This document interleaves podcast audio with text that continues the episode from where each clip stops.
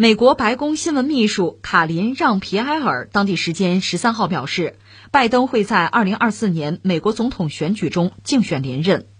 当地时间六月十三日，白宫记者会上，媒体记者彼得·杜西提问发言人让皮埃尔，拜登是否会在二零二四年竞选连任，因为届时他将八十二岁高龄。他提此问题的背景是。曾经担任奥巴马重要顾问的戴维·阿克塞尔罗德在媒体上表示，2024年总统选举，民主党人需要新鲜血液，而不是拜登。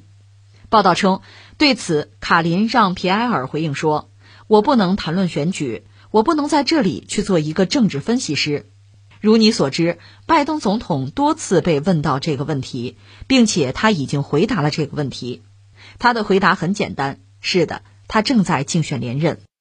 呃，这两天关于拜登的消息，最主要的是两个了。一个就是，他似乎是很明确的表达一个态度，就是二零二四年美国大选，我要竞选连任啊，我要参与，而我要争取连任啊，这个态度，这个态度和之前那个特朗普态度是一样的，是吧？呃，我一来啊，美国就再次伟大啊，我还要竞选连任，美国会继续伟大。当然说特朗普落空了啊，那拜登能不能？真的去竞选连任，这不好说。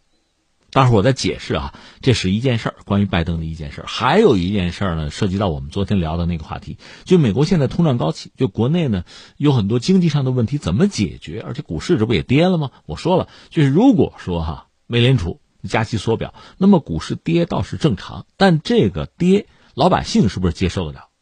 股民啊，华尔街受得了受不了？如果受不了，你加息缩表就停下来。但你要一停，通胀怎么办？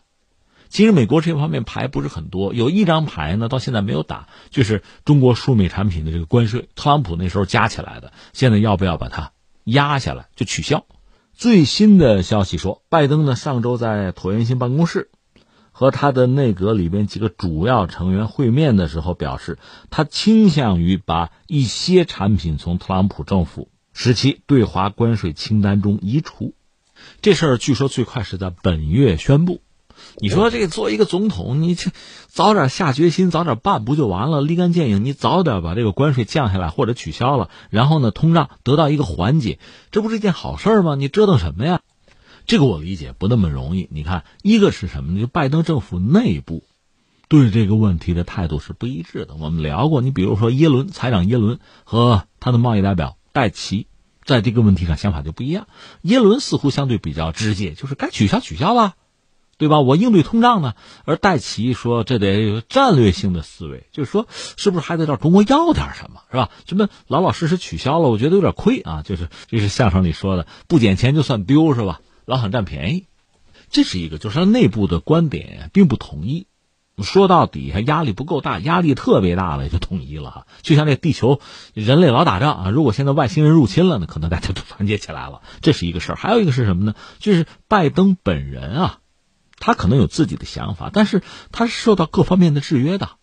你真要是就把特朗普时候的政策完全逆转了，那大家肯定要骂，就是呃，共和党会骂，另外呃，民主党内的有一些反华人士也会骂什么呢？就你向中国磕头啊。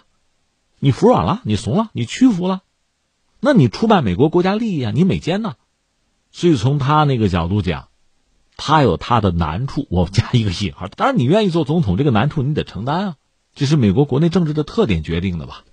你看，这是关于拜登的两则新闻，一个就是说，可能是一部分啊，中国输美产品的关税，他要解除，解除之后呢，能不能让通胀能够就下了一点？这算是我政府的政绩啊，这是我拜登努力的结果，这是我的才华呀，可能有这方面的想法，但是最终目前我们还没有看到这方面的动作。再有一个呢，他已经表示要竞选连任，但是拜登能不能竞选连任，这首先就是民主党内部是不是对他还这么拥戴？应该说这已经很悬了，因为目前拜登呢作为总统吧，他在美国国内的支持率不到百分之四十，三十几吧，最多到三十九，这已经很低了。另外，他是民主党，民主党内部对拜登的支持率可能百分之七十几、七十三左右吧。你说这不低了吧？很低了啊！这在他上台以来，这是比较低的了。所以现在的问题是这样啊：第一个，就是他自己现在的意愿很清晰，我想争取连任，就是二零二四年美国大选呢，我要代表民主党在披挂上阵，再争一把。但是民主党内部是不是还还认同他，都拥护他，支持他接着上，接着干？这不好说，因为他也八十了，而且他上台之后，你说到现在吧，没有太多像样的成果。当然说，呃，这位仁兄也是政坛老手啊，速将啊，很会甩锅。是美国国内经济形势现在不是很好，通胀压力也很大，而且美国在全球范围内，其实拜登上台之后，一系列的事情吧，你比如说阿富汗撤军，这撤的比较狼狈吧。另外，你说俄乌战争，美国呢？我们认为，我们作为旁观者认为，美国在里边，一个他有不可推卸的责任，第二呢，他是赚到了实力。但是从美国人那个角度讲，不这么看呀，是吧？俄乌战争你也没制止，对俄罗斯的打压也不成功啊。所以要跟他算账是有的算的。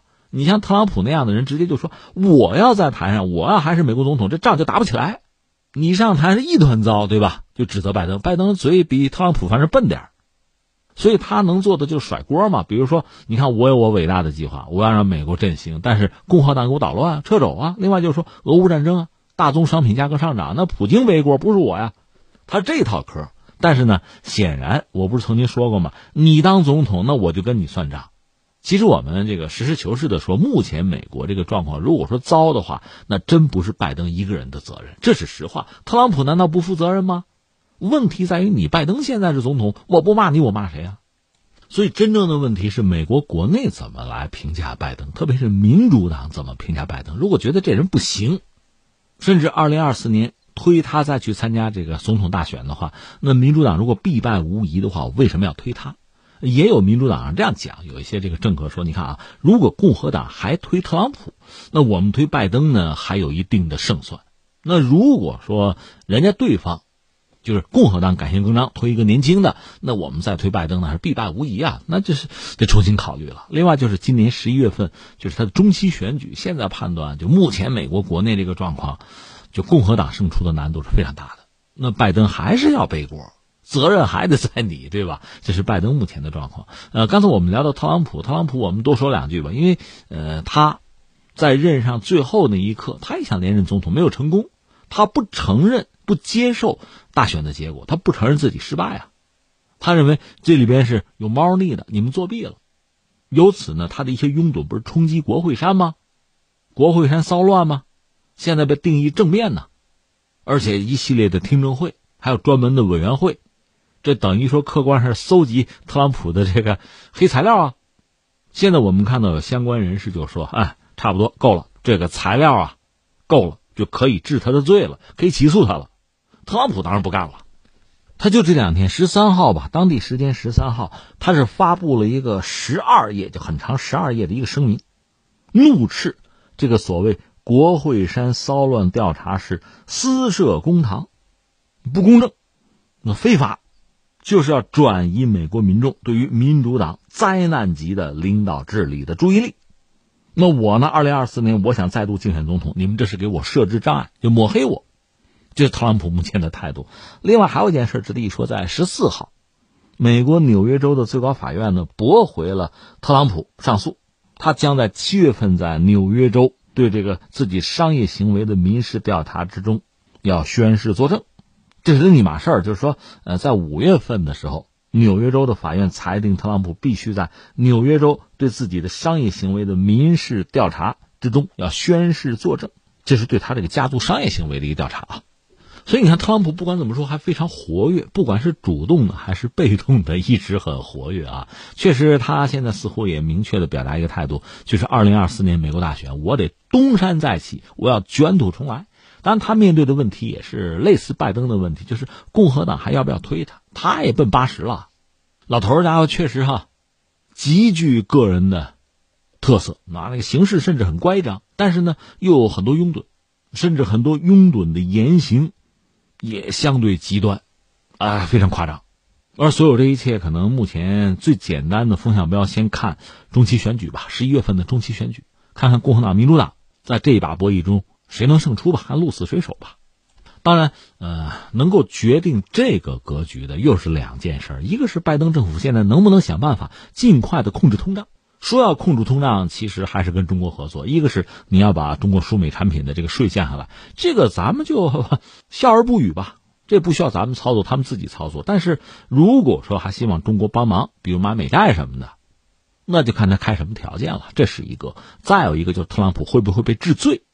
如果他被治罪，给送进去了，那对拜登可能压力就要小一点吧。